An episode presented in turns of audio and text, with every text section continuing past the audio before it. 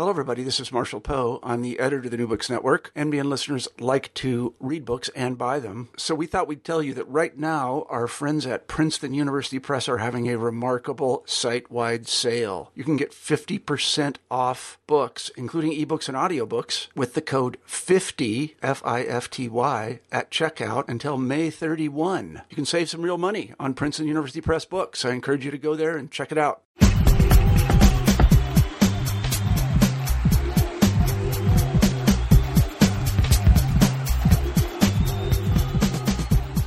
Thank you for downloading this episode of New Books in Sports. I'm your host, Bruce Berglund. For each episode of the podcast, we choose an interesting new book that takes a deeper look at some area of world sport, and we talk with the author. This week's guest is Travis Vogan, Assistant Professor of American Studies at the University of Iowa. We're discussing Travis's book, Keeper of the Flame NFL Films and the Rise of Sports Media, published by the University of Illinois Press in 2014. As someone who grew up watching the productions of NFL films, I really enjoyed this book. Travis discusses the people who made the films, in particular the father and son team of Ed and Steve Sabol, and he looks at the ideas behind the productions. Travis looks at these productions as films as well as promotions for the rising National Football League. And he makes the convincing argument that NFL films change the way that sports are presented. The book is well researched and engagingly written, and it was a pleasure to talk with Travis about his work. Here's our interview. This week's guest on New Books in Sports is Travis Vogan. Travis, welcome to the podcast. Thanks for having me. So we start each podcast with a few words of background about our guests. So I'll ask you to uh, to tell us what, what led to your interest in uh, in sports and media in terms of studying sports and media, and in particular, what was the genesis of this this project on NFL films? Well, I always liked sports, and um, but I wasn't really studying sports initially when I started uh, graduate school. I was in an English department, and then I went into media studies department, I was primarily interested in documentary film, nonfiction media.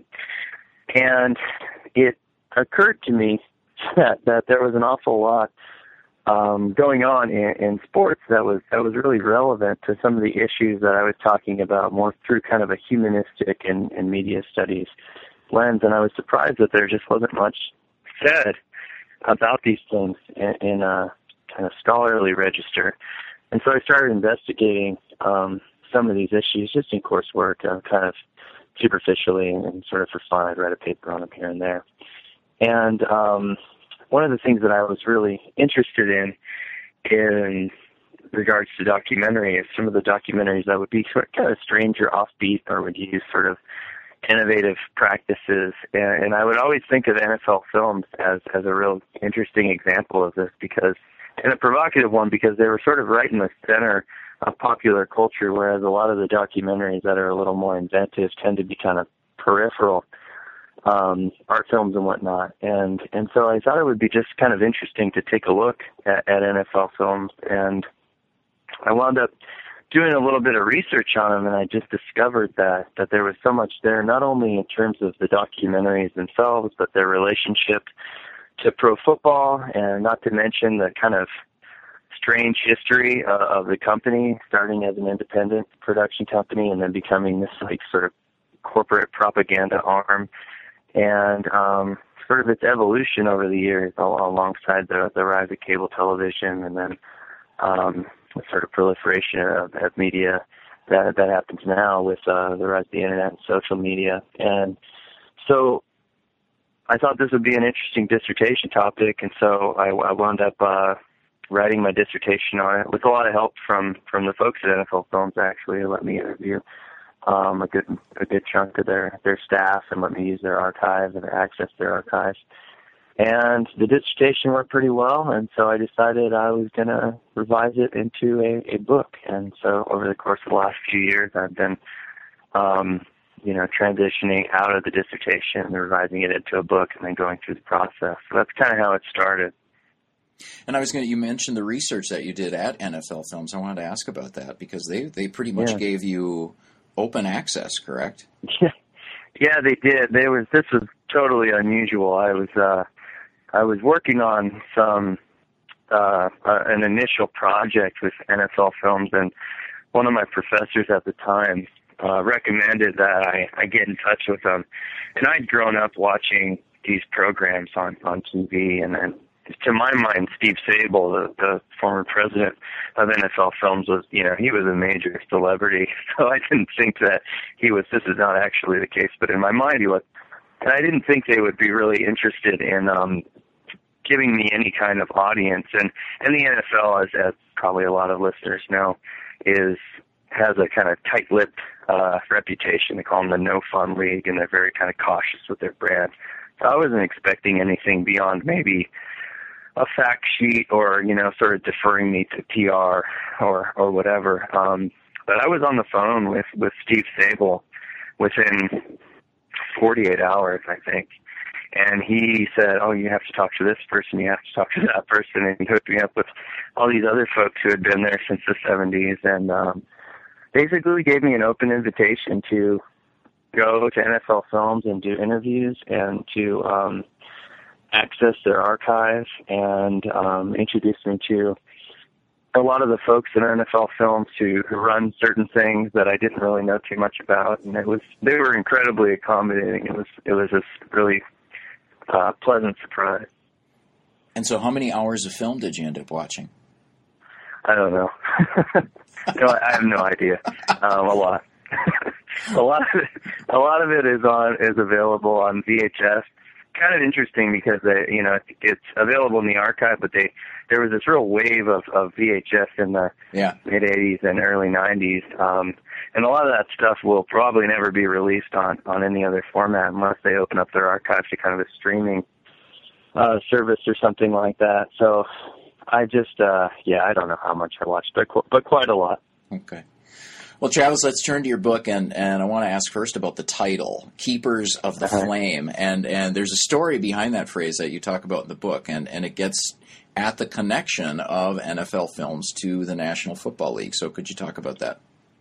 Yeah, that's a good question. Um, well, uh, the the title is their company motto. They adopted this this motto from um, the Chicago Bears owner George Halas, um, but he wasn't always particularly happy about NFL films. He thought they were kind of a nuisance, and he thought that uh, the league sent NFL films cameras to to spy on him and his team and his staff and and he was really kind of annoyed by these guys who were all of a sudden hanging out on the sidelines with uh 16 millimeter cameras at at every game um and he eventually saw some of their programs and saw a few of their films about the the bears in particular and he noticed that they were treating the the league with such reverence and making it seem so dramatic and kind of amplifying its grandeur and all that kind of stuff that that he was really kind of touched by. And he wrote this able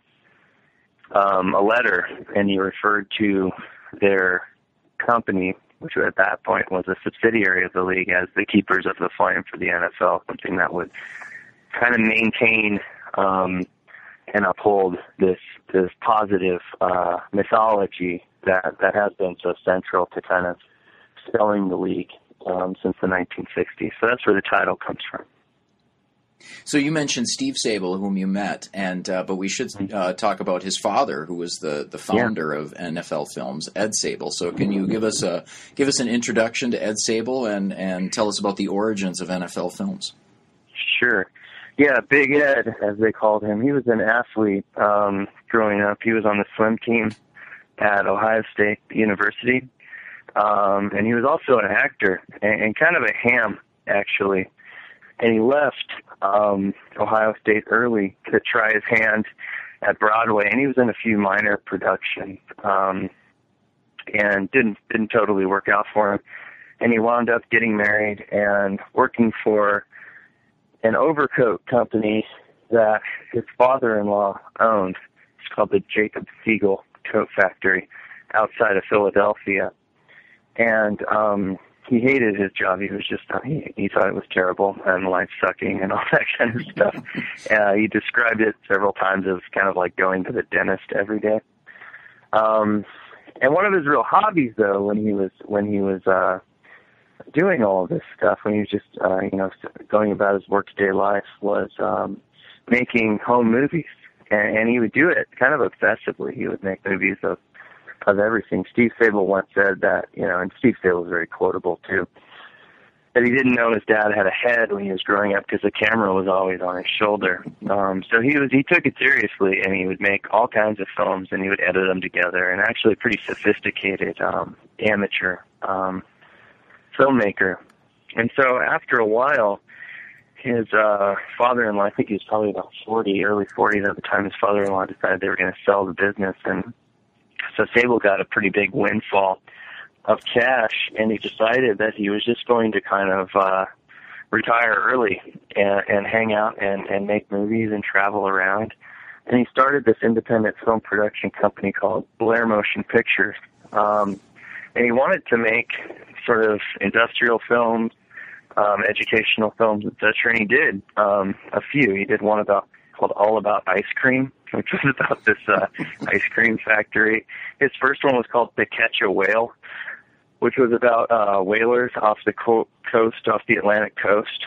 Um, and it was actually a disaster. He was seasick the whole time and uh, didn't really ever uh, do much. But um, he realized that the rights to film the NFL championship game uh, were bid on every year and that the this was in uh, 1962, and that the previous years uh, rights were won for the the figures kind of vary depending on who you ask, but I think the dominant figure is fifteen hundred dollars. And he thought this would be really cool because he liked football a lot, liked making movies, and he would actually a lot of his movies would be of Steve, his son, playing football, playing Pee Wee football. Um, and so he placed a bid on the rights, and this was, you know, this was before um, football was as popular as it is, as it is now, and obviously, filming rights are are less costly than television because it's non-live, etc. But nevertheless, he doubled the amount of the previous year's bid, and so when the league office um, got this bid, they thought it was kind of strange. They'd never heard of this guy. He didn't really have any experience to speak of on his resume, etc. But they were intrigued because it was a pretty sizable bid. So uh, he had a meeting with Pete Rozelle. They had like three or four martinis at lunch or something like that, and Sabol remember the salesman, and so he kind of sold Rozelle on this idea of being able to represent the league in a pretty dramatic way. And Rozelle basically decided, all right, let's give this guy a chance because you know, if it didn't work out, it really wouldn't be that big of a deal for him anyhow. And that's kind of how he started making the films of the NFL championship. He won the rights to the next two years. Um, the films became increasingly popular, and he kind of realized that as these films gained popularity, you know, somebody was going to was going to decide, wow, well, we can drive up the the price of the bid higher than than this Sabol guy can afford and get the rights and get the contract. So he said, "Hey, um, NFL, why don't you bring us in house? You buy us, um, and we'll we'll make all of your films." And um, the owners voted to uh, acquire Blair Motion Pictures and turn it into NFL Films, and they've had cameras at every NFL game since. And what year was that? Uh, this was in. Uh, they acquired them in '64. Okay. Okay. Yeah. And you've and you've mentioned Steve Sabol, uh, uh, who he's also quite quotable. And so, uh, yeah, uh, what was what was his role in the, the in the development of NFL films? Well, his dad was more an entrepreneur, and Steve was more um, the kind of artistic visionary. The earliest NFL films productions were actually pretty straightforward. Um, they were dramatic, they were exciting in certain ways, but they were not too far from the uh, highlight films that you might see um, as part of a newsreel package in the late 50s and early 60s. And and what Steve Sabol brought to the table was, was a kind of coherent aesthetic vision that tried to bring out the romance of the game and really tried to treat it in a cinematic way, or at least that was his goal. And so, um, one of the things that that he did, and and when he when this uh, company started, he was just in college. He was pretty young, but he he um, developed scripts that were kind of uh, what he would describe as a kind of epic poetry or a variation of epic poetry. He wound up in combination with his dad um, hiring John Facenda, who we, who we now know as the voice of God. Um, and they hired people to do scores that were more like movie scores. Um, in particular, this guy named Sam Spence started using montage editing, uh, reverse angle replays, um, ground level slow motion, which was a big one, telephoto lenses, etc. All these kinds of techniques to really trying to represent football as a cinematic and and kind of visceral um, um, experience that, in in Steve Sabol's words, would would give the viewer goosebumps. That was kind of one of his main goals. And they were quite explicit in their references to particular films, correct?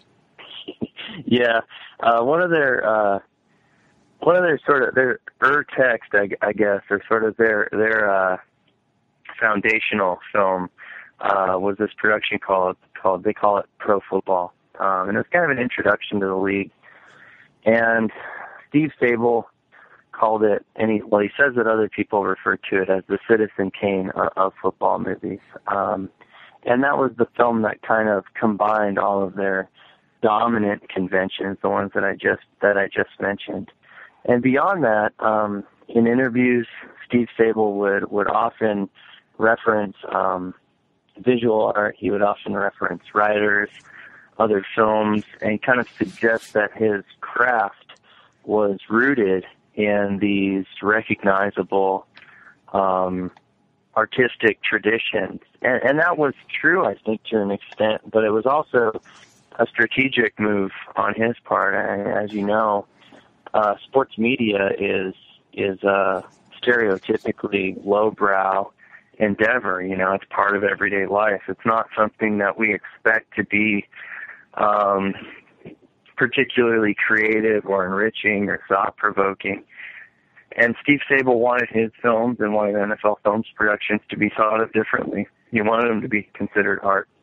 And so he worked really hard, not only on the production side of things to make these things uh, um, look interesting and, and, and exciting, but also kind of on the, the marketing side to situate them as um, artworks. And he himself was very much um, he very much considered himself to be an artist. He was an art major at Colorado College. He produced original artworks throughout his uh, career. If you go to NFL Films headquarters now, you walk around the hallways. It's the the hallways are lined in addition with you know images from from football history with with Steve Sabol's artworks, um, collages, boxes, uh, really interesting stuff. So he worked really hard to suggest that that he was an artist and that NFL Films was in the business of producing art, and that football was the was the subject, just like Monet does Lily. You know. Yeah, so something that struck me in reading in reading the book, particularly that opening chapter where you introduce Ed and Steve Sabol, is that uh, you know you mentioned that a lot of sports media is, is lowbrow, but these two guys were really Renaissance men. They they had this leaning toward drama, literature, art, and and this comes out in terms of what they want to do with with NFL films. Yeah, they really were, um, and, and I think that that had a lot to do with um, you know how they developed these practices, uh, how they marketed these practices, and how they reached out to to different types of audiences, etc. Um, now they were you know, they were Renaissance men and they were very much kind of schooled in artistic traditions, but they were also businessmen too. And they wanted to attract a broad audience. And amid Steve Sabol's references to Monet and Picasso and, you know, later Kurosawa, he would um also say things like, well, it's just football, you know, football is, is a game, football is fun, football is something that we should uh, be able to enjoy while we're sitting down having a beer, etc. And one, one line just, that one line that you have, I oh, remember yeah. he says is uh, the fate of the universe is not at stake. The fate of the universe is not at stake. He would also say things like, we're the balloon and we're the pin. We blow it up and then we can kind of explode it. And he was talking about that specifically in reference to the Follies films, which kind of poked fun at the league. And so he wasn't just trying to be highbrow, but he was trying to appeal to maybe a broader audience than might have stereotypically been interested in football. Um, so it was it was strategic in certain in in several ways, right? Both trying to gain that credibility for himself and for his company, but also trying to expand the league's audience. And and you know, I think that they were seems like they were pretty successful to that end. Um, yeah, you mentioned you mentioned the Football Follies films that they produced. I believe so. Uh-huh. This would have been in the mid to late '60s, and this is something yep. I've seen many times. Uh, you know, football fans yeah. of my generation have seen this many times, and uh, but you point out in the book that this was uh, this was pretty unusual in in the genre of sports films to have have a film about the the mistakes and gaffes that players make. Yeah, and it was well, it was also kind of unusual coming from a, a league outfit, and the league was pretty hesitant to embrace these Follies films because they were kind of poking fun at gaffes and and mistakes and whatnot. And um, Steve Sabol decided, well, let's let's do a test screening, or can we do a test screening? And they did one for the Eagles because they were their headquarters is in uh, initially in Philadelphia, then moved to South Jersey, right down the road. And the players loved it; they thought it was hilarious. And um, so they wound up doing the Football Follies, and it wound up being their highest selling um, production ever. And, and maybe more importantly, kind of set the stage for an entire genre of not just sports media, but um, popular media in general. Uh, I mean, you could probably trace America's Funniest um, videos back to the Football Follies to a certain degree. Um, and an interesting thing, kind of along the line of what we were talking about earlier with building this aesthetic credibility or, or referencing art, the Follies um, title card had a picture of of Johnny Unitas, and then it had this sort of comic squeaky marker effect that appeared and drew a mustache on him, kind of similar to uh, Marcel Duchamp's um, uh, treatment of the Mona Lisa. So you still get that kind of subtle reference to the to the art world mixed in with uh, the Follies films too. Travis, can you tell us about how uh, NFL films would, would shoot games? I, I, found this to be really interesting in terms of the positioning of the photographers, uh-huh. the instructions that they had, and, and then how the films are assembled. Yeah, sure. Um, well, basically, they would have three camera positions um, that they three basic camera positions that they would occupy and sometimes they would only have two cameras at a game. Sometimes they would, you know, Super Bowl they have ten or fifteen. Now they're, you know, who knows how many cameras they have at a game. But um, the three positions were the tree, the mole, and the weasel, which is what they would call them. And the tree was sort of the the standard up in the stands at the 50 yard line for the panoramic view and that was to make sure they got every play right they didn't miss any play and if for some reason the person on the sideline um didn't get a good shot, then they would be able to to go to that that tree shot if they needed, you know, if it was a great touchdown pass or something like that. Now the mole was on the sideline, doing some of the mostly the ground level stuff. Um, so when you see that kind of ground level slow motion, or when you see the close-ups of the hands um, lining up at the line of scrimmage, you know those were done by by the sideline cameras. Um, the weasel was was someone with uh, obviously a handheld camera who would go through the stands on the sideline and get all of the um, candid material, um, the stuff that that kind of surrounds the game. So you'll have these shots or cuts to fans screaming or, or yelling or coaches um, screaming at the uh, at the refs. Um, some really famous shots uh, of, of folks like Hank Stram and, and Marv Levy come to mind. Vince Lombardi, um, etc. So those are the three basic camera positions. And um, once they shoot all the film, they take it back to NFL Films, which actually is a um, full, fully functioning uh, production facility. They don't just um, you know assemble stuff. They process the film, et cetera, et cetera. It goes from film to to finished product, all within that um, building. They process the film. Um, some people go through the game film and and sort of clip the the portions of it that they think might be usable, and then the producers um, assemble the films for whatever kind of program they might be doing, whether it's a weekly highlight show or a, or a season um, highlight film for a particular team um, or whatever. So, so that's kind of the basic process that that goes into uh, filming and then kind of bringing the film back to NFL Films for uh, use in the production.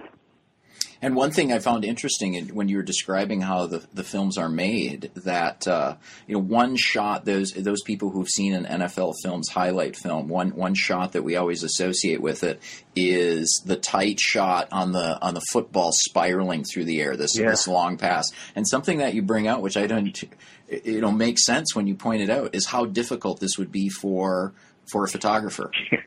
Yeah, the the ever quotable Steve Sabol described it as trying to juggle while surfing, um, because you have to keep the ball tight in the frame while adjusting for focus, and you know following its its flight through the air. So it's a it's a very difficult task just at the sort of technical level for for camera operators to to accomplish, and and it became kind of a signature uh, of NFL films, right? Kind of the beauty of football with this single sphere um, flying through the air in slow motion, probably backed by, you know, a, a soaring orchestral swell.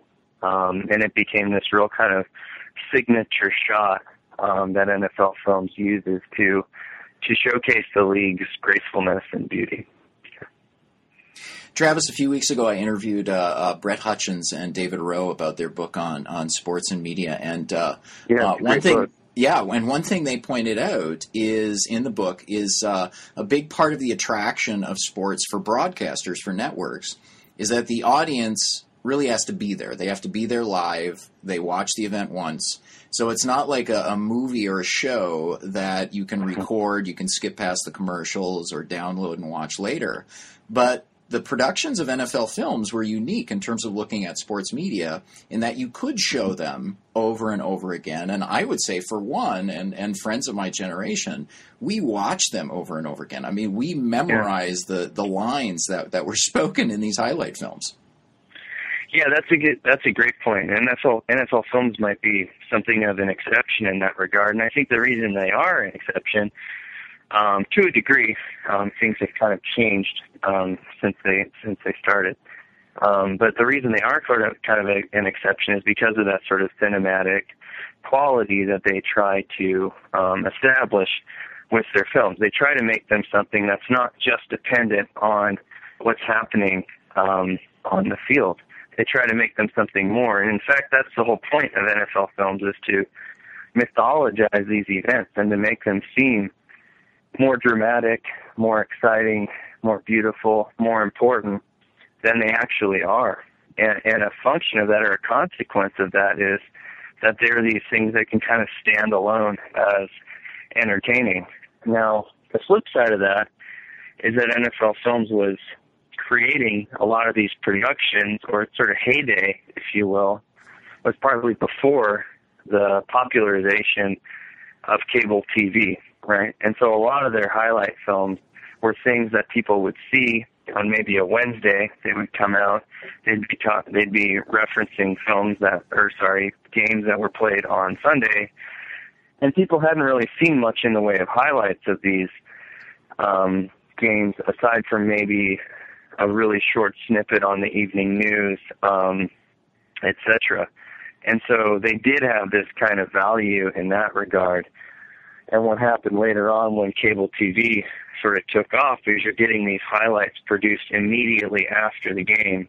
And so by Wednesday or even Monday, you've already seen these highlights again and again and again. And so their value, um, even though NFL Films is really spicing them up, um, is diminished. Mm-hmm. So I think that there's something to be said for um, Hutchins point there.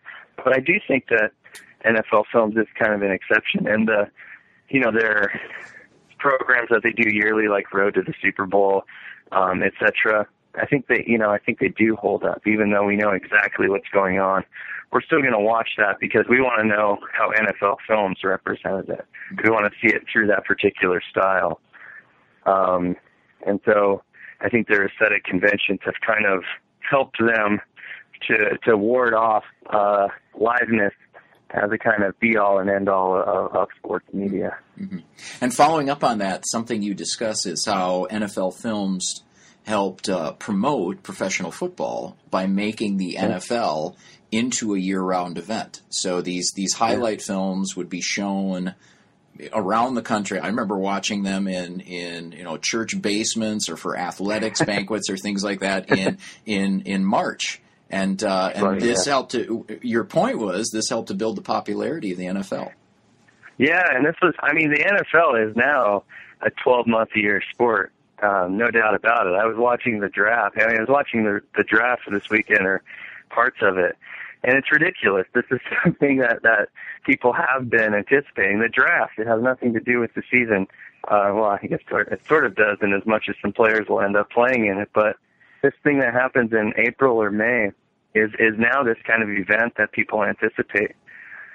And NFL films before all these things became these kinds of spectacles that that traverse the entire year. NFL films was was creating kind of these reminders that that football is is exciting and um they would show productions during the summer and actually they would adjust the kind of productions that they would show during the summer to stuff that wasn't just dependent on the season so they would show these kind of human interest pieces during the summer that would show what players did during the off season, that showed players' lives away from football.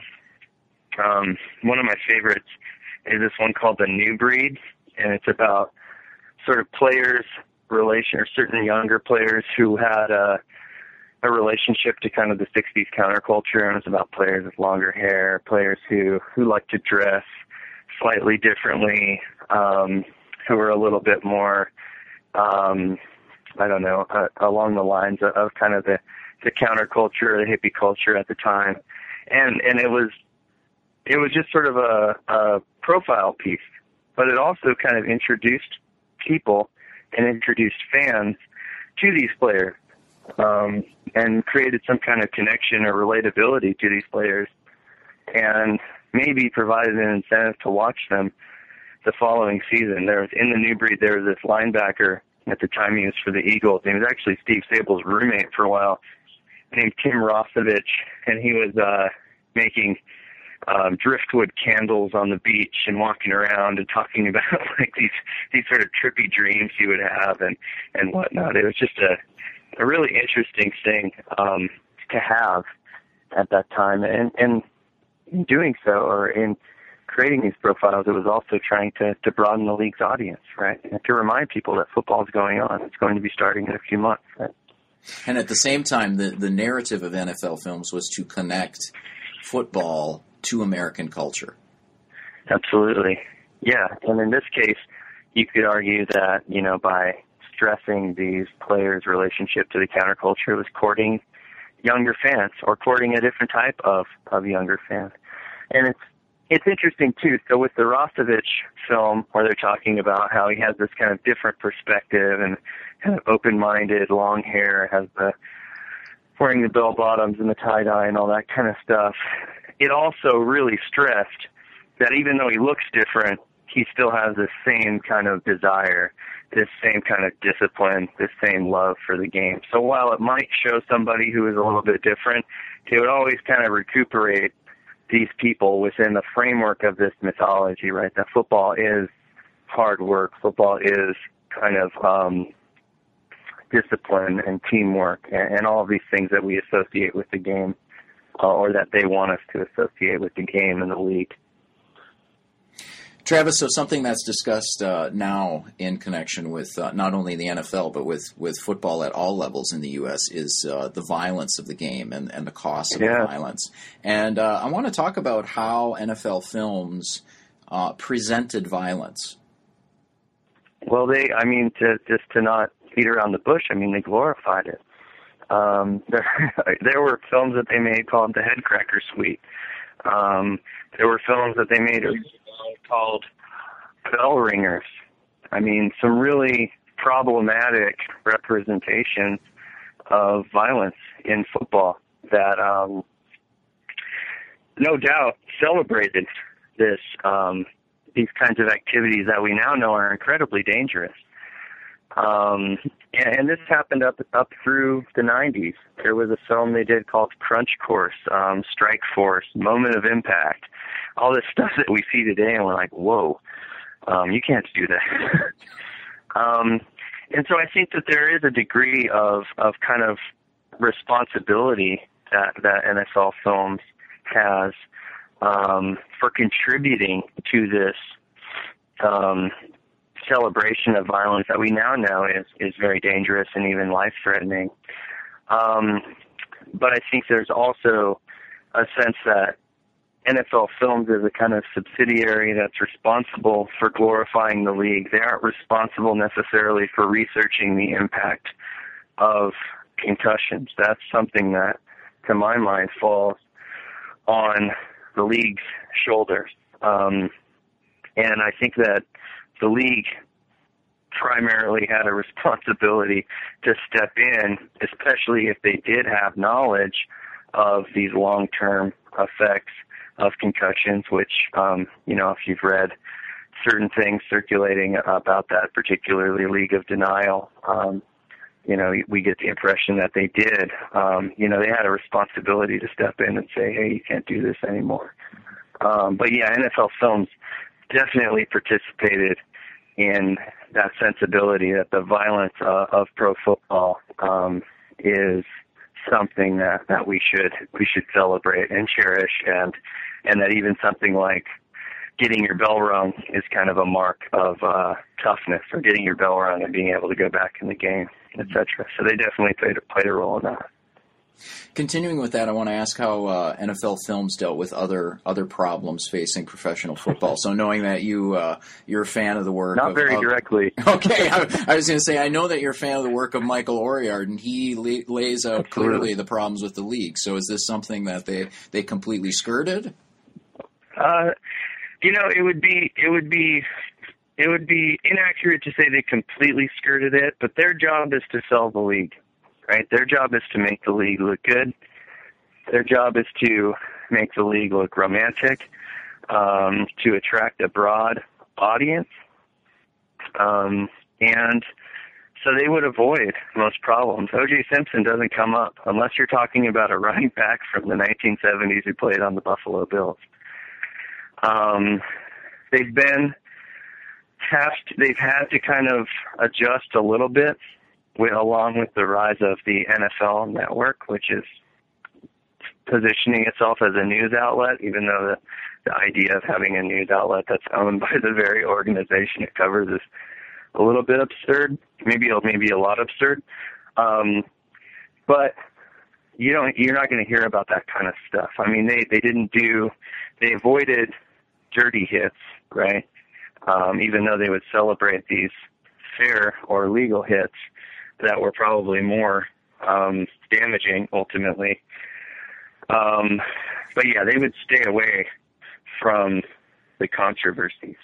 Um, you're not going to see um, an investigation of the Michael Vick situation or the Ben Roethlisberger situation or Rae Carruth situation produced by an NFL Films um, program. They're going to be represented solely as players, and likely their presence is going to be minimized when they are um, facing these kinds of things. Now, if somebody gets into hot water and later kind of recuperates their image and later becomes um, someone who is kind of quote unquote rehabilitated, then they might use that as the basis for kind of a inspirational segment. But uh, for the most part, they're promoting the league. They're celebrating the league, and that's what makes them kind of interesting, right? Is because they they make these kinds of myths, myths that a lot of people, um, or that folks, oftentimes treat as reality. Um, and I think it's important that we kind of push against that, and that we sort of um, recognize that NFL Films does some really interesting stuff, um, does some really entertaining stuff, but also that their job ultimately is to help the NFL sell the league, right? And help the NFL create a positive image for the league. And that's something that we need to be, I think, you know, pretty critical of. So, as you mentioned earlier, Travis, uh, uh, professional football has become almost omnipresent in in uh, contemporary sports media. Thinking of uh, with the proliferation of cable television, sports television, and the NFL is always there, twelve months a year. So, does NFL film still have a place in American sports media? It does have a place, but it's changed. Um, NFL Films' sort of signature programs um, have kind of taken a back seat within the National Football League's media operations, uh, which have expanded since the development of the NFL Network. And you're going to see more kind of news-driven stuff, so injury reports, speculations on the draft, um, updates on trades, you know, that kind of stuff. And that's principally what the NFL Network emphasizes now, NFL film stuff is still produced. They still do highlights for every team. They still do, um, you know, certain types of programs. They produce Turning Point, for instance, um, and they still do those kinds of things, but they oftentimes don't resemble the kind of classic aesthetic that made them so iconic. That's kind of taken a back seat to um, the league's efforts to keep up with with other media outlets like like ESPN and the stuff that they do um, in the more traditional format is oftentimes relegated to um, less popular time slots, etc. It's kind of niche now. It's um, almost like the, the History Channel within the, the NFL Network, or, or or something along those lines. Um, but that's not to say that NFL Films the company ha- has dissolved, but a lot of their operations are now um, functioning in the service of the NFL Network, which is an organization that has different kind of aesthetic and um, promotional goals. Um, and the irony of that is that NFL Films kind of laid the foundation for something like the NFL Network, and, and even to a degree, you know, cable television, sports in general, to um, emerge and now it's kind of more or less, or to a degree, become kind of a victim of its own uh, success. Right? Mm-hmm. It's not as necessary to this media infrastructure that it, that it helped to create. Mm-hmm. I'm, I'm thinking, Travis, and talking as you're talking about the, the diminished role of NFL films. One of the things that, that I really appreciate, and especially after reading your book, uh, that NFL films did is as a uh, uh, its its role as a shaper of memory for fans. And uh, mm-hmm. you know, so when I was growing up watching NFL films, something it gave me was a sense of the league's past and the great players who you know played decades before uh, you know before I was watching professional football. And is that something that that's going to be lost? That that role of NFL films as the shaper of memory as its as its role becomes diminished, and and as the league entrusts. Uh, its its image making to NFL Network and to its connections with ESPN and other networks. Yeah, that's a really good question. I, I mean, I, I would I would hesitate to say that the the sense of history is going to be lost. Um, and I think that, that that history that it that it produces is, is interesting. Um, but it's also important to remember that that it was being used strategically. I don't know if the league was showing this Lombardi or Jim Brown footage just for the sake of remembering its past, but creating again this mythology that would help us to see the NFL as kind of a storied, important institution. And I wonder sometimes, I've thought about this question too. Um, if now that that mythology is so firmly in place, if they really see the need to to focus in on it, mm-hmm. um, and and maybe they find it more lucrative or uh, easy or inexpensive maybe to um, to focus on on the immediate.